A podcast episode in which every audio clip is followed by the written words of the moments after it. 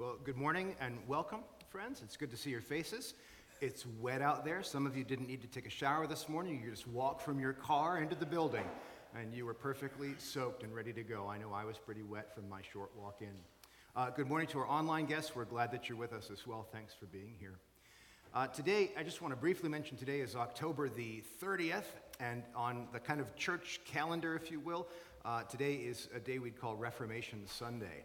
And if you don't know your history, it was October the 31st, 1517, when Martin Luther posted the first blog post. He went up to the door, uh, the Wittenberg Cathedral, and hammered his 95 theses on there, and he kicked off something pretty incredible. Uh, and some of the things that he was doing, um, one of the, some of the really important things that we celebrate today, um, was that he gave uh, this book, this book that we read, back to God's people. And he was translating it out of languages they didn't know into languages they did know. In fact, if you don't know this, uh, Luther's German Bible had a formative effect on the entire German language for the next 500 years because people could read the book in their own language. And that's how we got uh, the King James Version of the Bible later, which formed our, a sense of poetry and elegance for the English world for a very long time. And so it gave the Bible to the people, and the people started reading their Bible, and they started to meet Jesus, and then things, then, I mean, then the gates were up, and the pigs were loose, and everything was going crazy. So um, it was a pretty marvelous event in terms of what it meant. And we can celebrate the fact that we get to be a people who receive the book and read the book. And one of the hallmarks of that was also this doctrine called the priesthood of all believers, which comes, in fact, from 1 Peter, that you're a kingdom of priests. That we share in the ministry of Christ toward this world, that we have responsibilities, that it's not just holy priests in holy orders who get to wear uh, collars and hide behind screens, who do the real work of ministry, which happens in a place that you can't see or touch because you're not quite up to it. It's something we all participate in together. So, it's a wonderful Sunday to remember those things. I had Paul sing A Mighty Fortress this morning because of it, because that's Luther. He wrote it. He knew how to write songs. He was weird. He could drink and write songs and do all sorts of things, uh, but he had some great stuff to give us. And so we receive the benefit of those things today. That's the pre sermon on Reformation Day. We'll move into 1 Peter now together at this point. So we're continuing our series on the book of 1 Peter in this business of the exilic life life as people in exile, people who are in the world but not of the world, people who have lives to live, but this isn't quite our home. We're thinking about how to be authentically Christian in what is a hostile world. We're thinking about how to strengthen our Christian identity under the threat of a secular society. And in this respect, our secular society today is not that much different from the secular society to which Peter was writing, uh, or the semi secular society to which he was writing back then. Today, in chapter 3, we come to what I think is one of the most radical and challenging passages in the entire book. And it may not sound radical when I read it. It may just kind of wash over you, and you'll, you're going to see some things that strike you as weird, and that's okay. Uh, but I think that once I've talked to you about this, you're going to agree that Peter's word for us is today a powerful, potentially life altering challenge. So uh, let me read the passage for you now. This is 1 Peter chapter 3, verses 8 through 22. Okay? Peter writes To sum up, all of you be harmonious, sympathetic, brotherly, kind hearted, and humble in spirit, not returning evil for evil or insult for insult, but giving a blessing instead, for you were called for the very purpose that you might inherit a blessing. For the one who desires life to love and see good days must keep his tongue from evil and his lips from speaking deceit. He must turn away from evil and do good. He must seek peace and pursue it. For the eyes of the Lord are toward the righteous, and his ears attend to their prayer. But the face of the Lord is against those who do evil. Who is there to harm you if you prove zealous for what is good? But even if you should suffer for the sake of righteousness, you are blessed. And do not fear their intimidation, and do not be troubled. But sanctify Christ as Lord in your hearts, always being ready to make a defense to everyone who asks you to give an account for the hope that is in you, yet with gentleness and reverence. And keep a good conscience, so that in the thing in which you are slandered, those who revile your good behavior in Christ will be put to shame.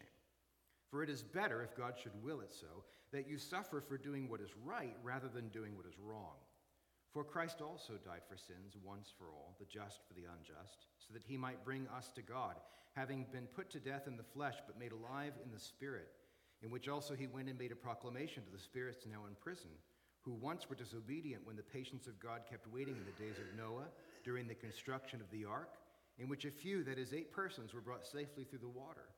Corresponding to that, baptism now saves you, not the removal of dirt from the flesh, but an appeal to God for a good conscience through the resurrection of Jesus Christ, who is at the right hand of God, having gone into heaven after angels and authorities and powers had been subjected to him. Now, it may not sound that remarkable, but there are some pretty incredible things going on here.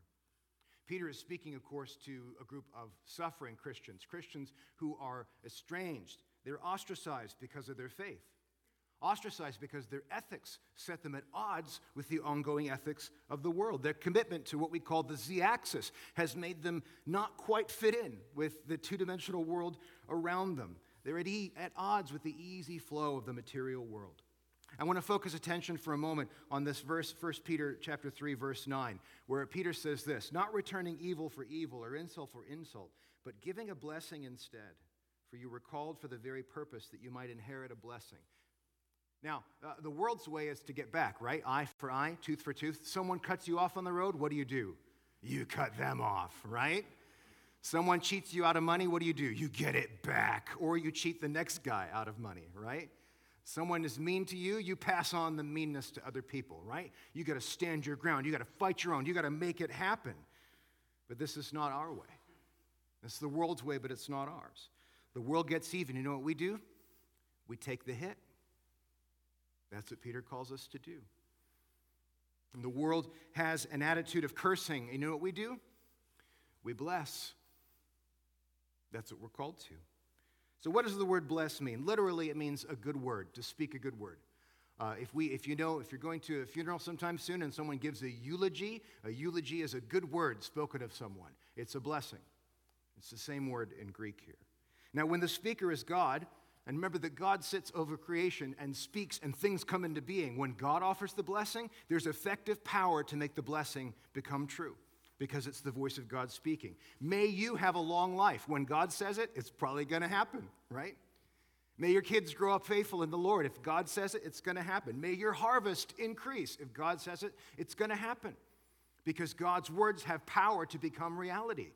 Now, one of the mysteries of life is that God seems to have extended this effective power of blessing specifically to parents over their children. You laugh, but if you bless your kids, it has power to enrich their lives. If you curse your kids, they will be crippled for life. It's part of God's blessing that's passed on through us, the good word we're commanded to speak. So back to 1 Peter chapter 3 verse 9. Peter is strangely explicit, for you were called for the very purpose. I've got the words in red, they might be hard to see. For the very purpose that you might inherit a blessing. The funny thing is that in Greek there's no word purpose there. It's just the word this. You were called to this this moment, this place, this situation, this scenario, this what's going on here? What's Peter talking about? I think there's a couple things that he means. I think he has in mind the blessing that God spoke through Abraham in Genesis chapter 12.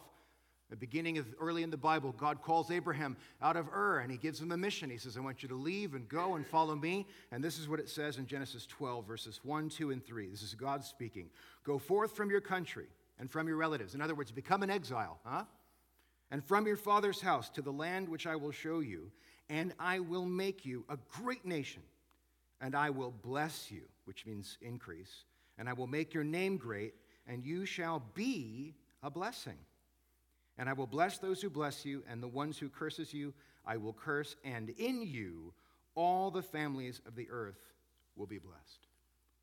Now, God had uniquely called Abraham out of other people for this purpose. And that is the purpose that God called him for was that through Abraham, God intended to bless everyone on earth. I'm drawing you out so that I can bless the world through you. Now, that blessing is going to come to fulfillment in the person of Jesus Christ. And the Word of God brings blessing to the world, and this is effectively the earliest bit of good news we read in the Bible. Then, when we become God's people, the promise to Abraham becomes really a promise to us as well. We are co inheritors. This is what we talked about two weeks ago with Peter. We're co inheritors. We're God's chosen people. We've been called out of our current citizenships. We're a kingdom of priests, a nation of God's people, aligned with the kingdom of God. And part of that inheritance promise is that God wants to bless the world through us. The blessing of Abraham becomes our blessing. So, what this means effectively is this every encounter with a non Christian is an opportunity to bless them with God's blessing.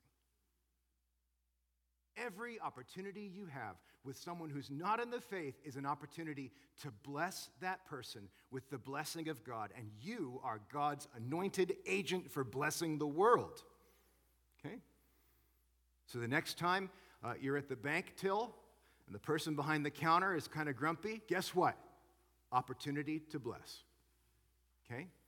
I need to remember this one. Next time I'm in the drive through at McDonald's and I'm irritated with the person taking my order, it's an opportunity to bless. Okay? And I get really irritated in the drive through. Okay?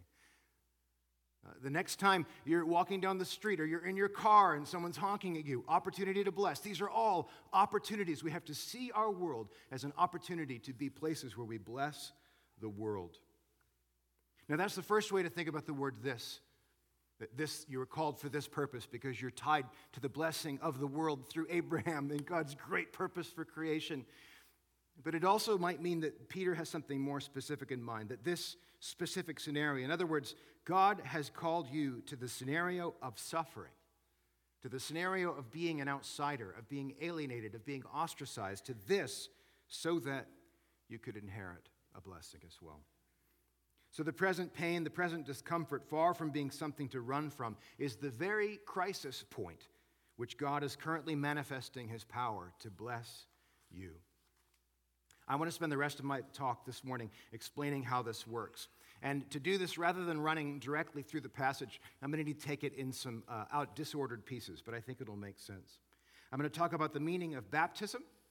I'm going to talk about being transformed into Christ's likeness, and then I'm going to come back to the question of suffering as a Christian. Okay? Baptism, likeness to Christ, suffering as a Christian. That's the headlines. So let's talk about baptism first. At the close of the passage, Peter focuses his attention on baptism. And look with me again at verses 18 to 22, which might have been a bit obscure to you when we saw them, but keep in mind that baptism's in the background. For Christ died also for sins once for all, the just for the unjust, so that he might bring us to God, having been put to death in the flesh, but made alive in the spirit in which also he went and made proclamation to the spirits now in prison, who once were disobedient when the patience of God kept waiting in the days of Noah during the construction of the ark, in which few, that is, eight persons, were brought safely through the water. Corresponding to that, baptism now saves you, not the removal of dirt from the flesh, but an appeal to God for a good conscience through the resurrection of Jesus Christ, who is at the right hand of God, having gone into heaven, after angels and authorities and powers had been subjective to him. Now, there's some complex baptismal theology here. Don't panic. I think it all makes sense. Uh, but there may be two interpretive keys that will help us to draw these things together. So, interpretive key number one is this Christ's death and resurrection is a baptism. The death and resurrection of Jesus is itself a baptism. Now, when we think of baptism, we think of the ritual ends the earth, but they're brought through judgment safely to the other side.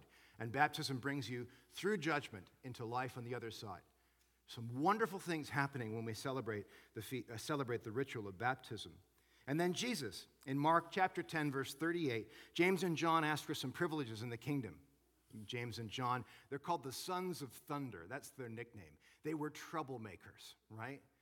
You guys, ever, you guys have brothers who are troublemakers? They're always crawling over the rafters, doing weird things. You're looking at them going, oh my word, those thunder boys, right? They're irritated. This is James and John hanging out with Jesus, and they're like, Jesus, we want to be first in your kingdom. And Jesus says to them, uh, You do not know what you are asking. Are you able to drink the cup I drink or be baptized with the baptism with which I am baptized? Now, he's not talking about water baptism because he's already been baptized. He's looking forward to the fact that I'm going to die, be put into the earth, and come back to life again. Are you able to go through that death and resurrection? He says. His death and resurrection is a baptism. And of course, he did it. He died. He was laid in a tomb and he came back to the life. And according to 1 Peter 3:19, while he was in the grave, he hung out in the Jewish place of the dead, Sheol, on the Sabbath where he preached. He spent his Sabbath day in the synagogue like he did every other week. He rested. So it's a pretty wonderful little thing to keep in mind. So, the death and resurrection of Jesus is a kind of baptism. That's the first interpretive key. Here's the second one. The second interpretive key is that baptism binds you to Jesus. It binds you to him, ties you, links you.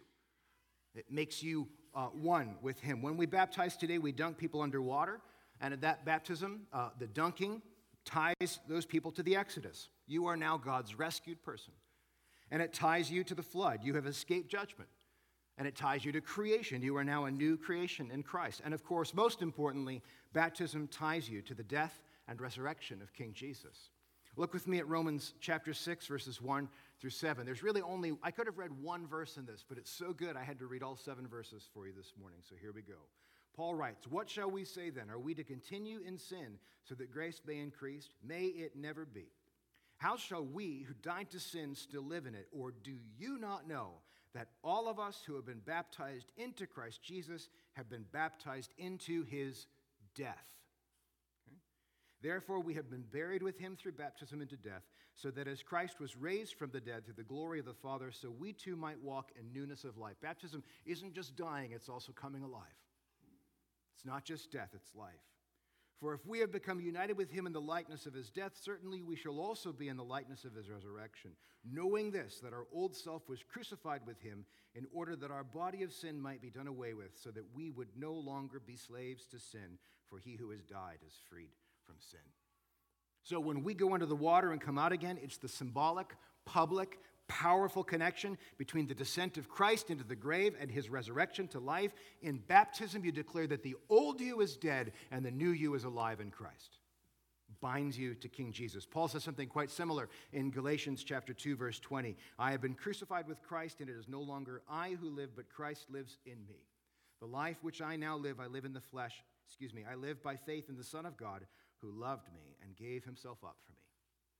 So our baptism binds us, links us, ties us to Jesus, not only to his death and resurrection, but also to his personality, his character, and his mission.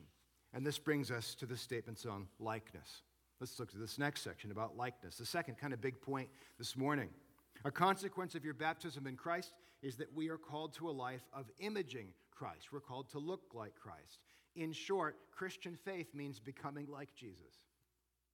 This is pretty obvious, but it's worth reflecting on and exploring in light of how Peter presents it to us. Christian faith means becoming like Jesus.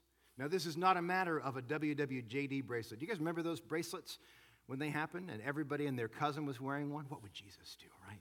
Every moment you're looking at your wrist, what would Jesus do, right? You're sitting at the Burger King trying to order off the menu, what would Jesus do, right? He'd be no bacon, okay? So you gotta, you gotta hang off these things. Um, so you're looking at your ethics every moment, thinking about what would Jesus do in these moments. It's not a matter of looking him, like him with like long hippie hair and kind of flowy robes and hanging out barefoot with your friends.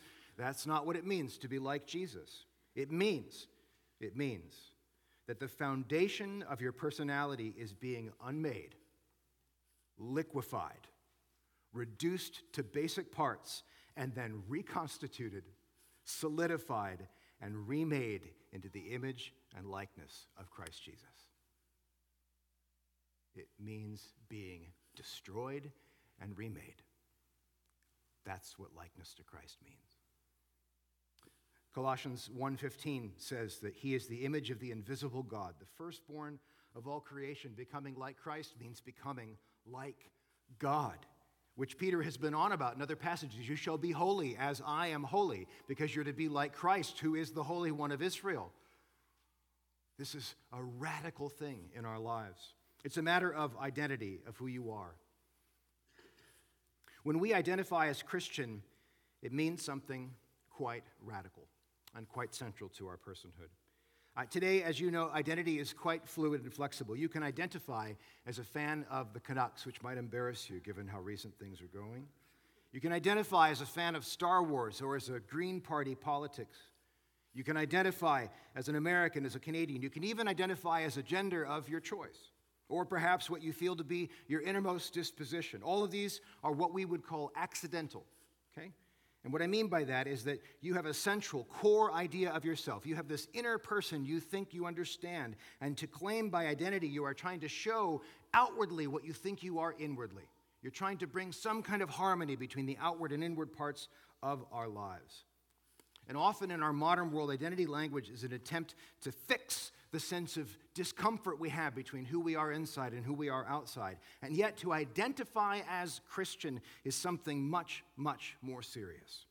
It doesn't mean you are choosing a kind of outward form to reflect your inner life. It means that you have died with Christ and that everything you hold central to being you has been laid on an altar and killed. And by the power of the Holy Spirit, you are being made into something new and strange and marvelous. I've talked about our mission and vision at NSA, and one of the points I highlighted was that we are for the redemption of the whole human person. We want to see people transformed, radically changed by the power of our resurrected Lord. But you need to know that the kind of change we're talking about will inevitably involve dying to yourself. You can't skip the grave. You can't skip the cross. There's no shortcuts to this. You've got to die. You've got to take the stuff you're holding on to so tightly that says, No, I'm really this, and that has to die. This is what's asked of us in Christian faith. And then you'll be remade according to the desires of our Lord. Therefore, identity as a Christian is a very dangerous thing. It means that if I identify as a Christian, I'm saying, I believe Christ is doing a work in me to transform me, that I'm in a pitched battle of surrender as he conquers more and more of my innermost self. Now, likeness to Christ doesn't mean conformity. Being like Christ doesn't mean that we become cookie cutters, little Christian cookie cutters. Sometimes we have this idea that all Christians are the same, and I think it's simply absurd. You know, it's evil that's conforming. Hitler, Mussolini, uh, Stalin, they all look alike. They just have differently shaped mustaches. Okay? Their evil's terrifying, but it's identical. It's evil that's boring. By contrast, it's very rare that the fully formed Christian looks anything like one another. Billy Graham and Mother Teresa, they don't look anything alike, do they? But they're both deeply formed into the image of Christ. If you've read uh, Corrie ten Boom, you know that she's this med, med, uh, wonderfully formed woman, and you can read her parallel to someone like Brother Andrew. They're nothing alike, but they're both formed by Christ. Stepping back into history, you could read Teresa of Avila and Martin Luther. They're nothing alike at all. and Martin's got some rougher edges that need, need, uh, need sorting out. But they've both been formed by King Jesus. So if you are holding on to some idea that all Christians are alike, let it go. In Christ alone is the infinite variety of full human personhood unlocked. If you try to be yourself, you're going to find you're just like everybody else. If you give up everything and follow Christ, you'll find you've never been more uniquely yourself. So let Jesus and not culture tell you who you are. Briefly, I want to highlight three aspects of this likeness to Christ. The first is likeness of character. Likeness of character. Christ was a perfect human. We're called to be perfect, be holy as God is holy. Uh, and one of the ways we see Christ's character is how he responds to his accusers. And this shows up in the passage we read last week with Bronwyn, 1 Peter 2, verses 21 through 24, where Peter writes, You have been called for this purpose. Once again, there's no word purpose, it's just you've been called for this, this moment, this scenario, this business right now. Uh, so that Christ also suffered for you, leaving you an example for you to follow in his steps. And here's the example He committed no sin, nor was any deceit found in his mouth, and while being reviled, he did not revile in return while suffering. He uttered no threats, but kept entrusting himself to him who judges righteously. And he himself bore our sins in his body on the cross, so that we might die to sin and live to righteousness. For by his wounds you were healed. Suffering reveals character. And Christ's suffering reveals his deepest character and shows us the pattern for ours, not only of things like goodness and kindness and mercy and justice, but also of patience and long suffering and endurance, and of course, obedience to the Father. These are the things that reveal Christ's character. When you read the Gospels, when you go through and read Matthew, Mark, Luke, and John, one of the things you're doing is studying the character of Jesus. This is the pattern. This is what I'm called to be like, and it's hard, and I need to be remade to do it but that's what you're looking for. Second likeness is a likeness that comes with promises, a likeness with promises. Now, we've already highlighted one of these the promise of Abraham, right? The promise of Abraham that through you I will bless all the nations. This becomes ours. And so when we become like Jesus, we get to inherit some of the same promises as Jesus.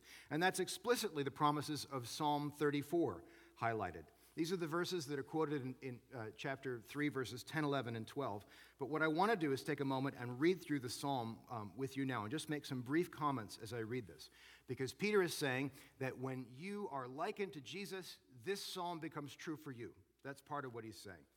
So let me read it and just make a few brief comments. First verse I will bless, I will speak well of, I will, uh, I will use my words, eulage, uh, the Lord at all times. His praise shall continually be in my mouth. My soul will make its boast in the Lord. That's my confidence that I will put my deep trust of who I am in the Lord.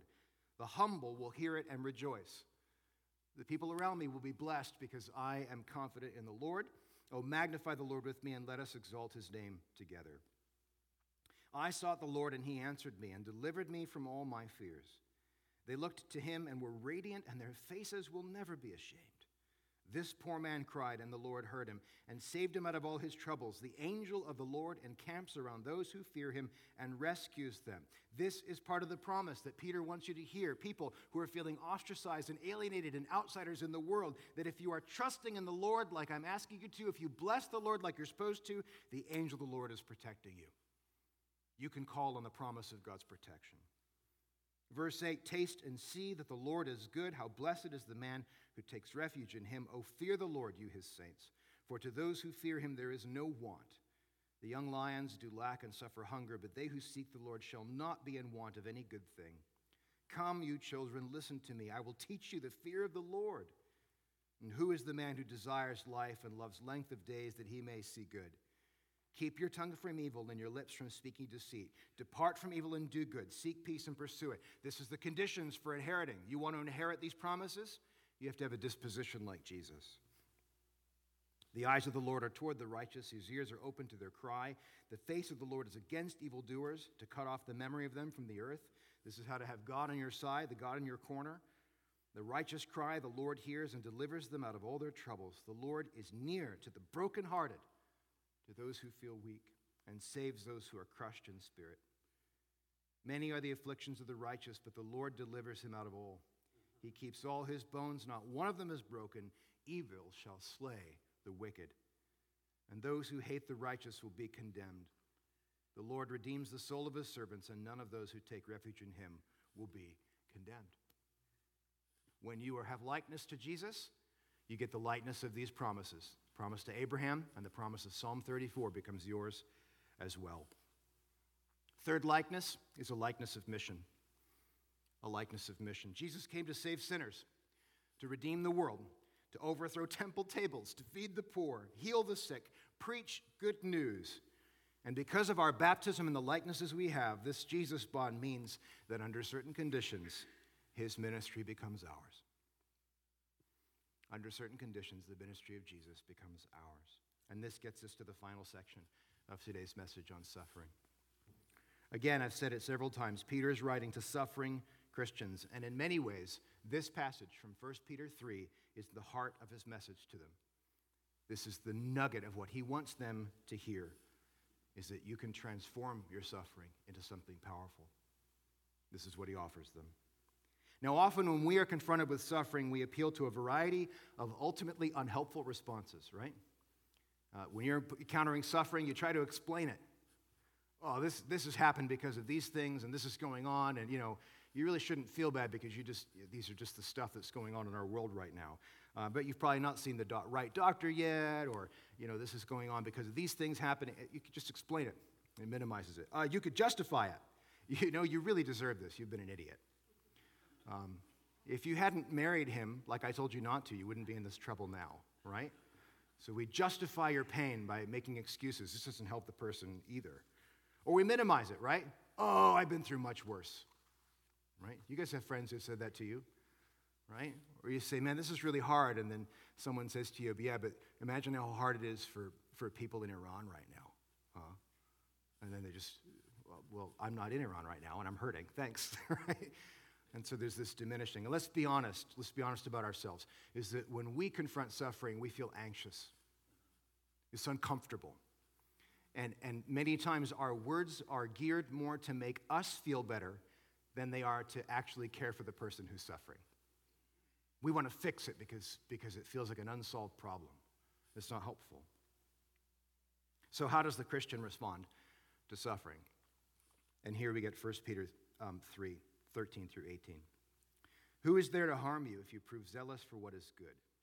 But even if you should suffer for the sake of righteousness, you are blessed. And do not fear their intimidation, and do not be troubled, but sanctify Christ as Lord in your hearts, always being ready to make a defense to everyone who asks you to give an account for the hope that is in you, yet with gentleness and reverence. And keep a good conscience, so that in the thing in which you are slandered, those who revile your good behavior in Christ will be put to shame. For it is better, if God should will it so, that you suffer for doing what is right rather than doing what is wrong. For Christ also died for sins once for all, the just for the unjust, so that he might bring us to God, having been put to death in the flesh, made alive in the spirit. Now, there's something um, marvelous and strange in this passage, but I want to highlight it for you briefly. Um, get you there with me. So, verse 14, we're going to highlight these words on the screen. But even if you should suffer for the sake of righteousness, you are blessed. Peter is telling us that we need to make sure if we're suffering that it's for the right reasons. We are not, if you're suffering for the sake of your idiocy, you're suffering because you were a jerk in the public sphere. You're suffering because you've made a stink, versus you're suffering because of your radical faithfulness to Jesus. Okay? You need to be suffering for the right reasons. If you're, not, so if you're suffering for doing wrong, there's no credit to you. Second verse, verse 15. Um, while you're in this situation, he says you need to sanctify Christ as Lord in your hearts. And so there's a business of dedicating and rededicating and rededicating ourselves to the authority of King Jesus, to submitting to this process of being made like him. Verse 15 is the second half of this is always be ready to make a defense, always be ready to give an answer. Uh, you need to know your stuff. If you're going to suffer this way, you need to be able to give a talk about why you're willing to undergo this. I've chosen this because it's part of my allegiance to King Jesus. And you'll be able to do this with gentleness and respect, right? Not, not nose twisting and trying to irritate people. And then verse 18, and here comes the great mystery. Somehow, in the economy of God's work in the world, for Christ also died for sins once for the all, the just for the unjust. And he's saying that if you suffer for righteous reasons, having sanctified your hearts, then you also might be the just, suffering for the unjust that your suffering may have power to save your neighbor. This is holy, otherworldly stuff. But it's Peter's answer to the suffering of the Christians that he's writing to. If you do it right, you might save the world. Righteous persecution becomes an opportunity for the salvation of the lost. Now, unrighteous persecution will alienate the lost, right? Being a jerk for Jesus will push people away. There's a lot of conditions here. It's very important. But the more like Christ we are, the more our personal suffering, our community suffering, is evangelistic. This has a direct impact on how we interpret suffering in one another. In short, Christians don't try to explain suffering or justify suffering or minimize suffering we always seek to transform it. We're seeking in these moments ways to see how God is working in it. And so it changes from something like, why is God doing this, to what is God doing in this? I just want to highlight our brother, Jay MacArthur, who just passed away a few weeks ago. Uh, Jay, I, I, know, I don't think I heard a single word of complaint from Jay's mouth. He was one of the first people. Who, Dave and I had a hospital visit in December when I arrived, right after had gotten his diagnosis, one of the first things. And Jay, sometimes maddeningly, pushed through to the end, right? He pushed and he drove and he lived and he fought and he was convinced there was stuff to do for the gospel. He didn't complain. And I think he's, a, in his own way, a wonderful model of someone who said, What's God doing in this? Not what's God doing to me. And I commend his example to you.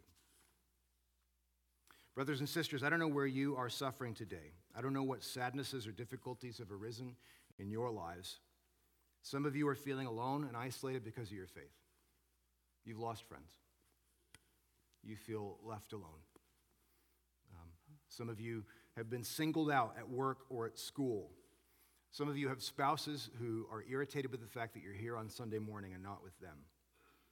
Some of you have coworkers, fellow students, or teachers who openly ridicule your Christian faith. Some of you have received medical diagnoses, and some of you care for family members who are mentally unwell. And I want to challenge each of you this morning not to explain suffering, not to justify it, nor to minimize it, but to come alongside one another and ask the harder but much more important question, which is this Where are you experiencing God? And you know what? You may come alongside someone who you know is suffering and you ask the question, say, uh, Brother, where are you experiencing God? And your brother will say, I'm not. I have no idea where he is. And you know what?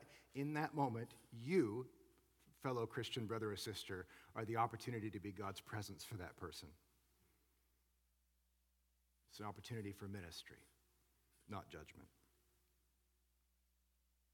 God in Christ is as close as your Christian brother or sister.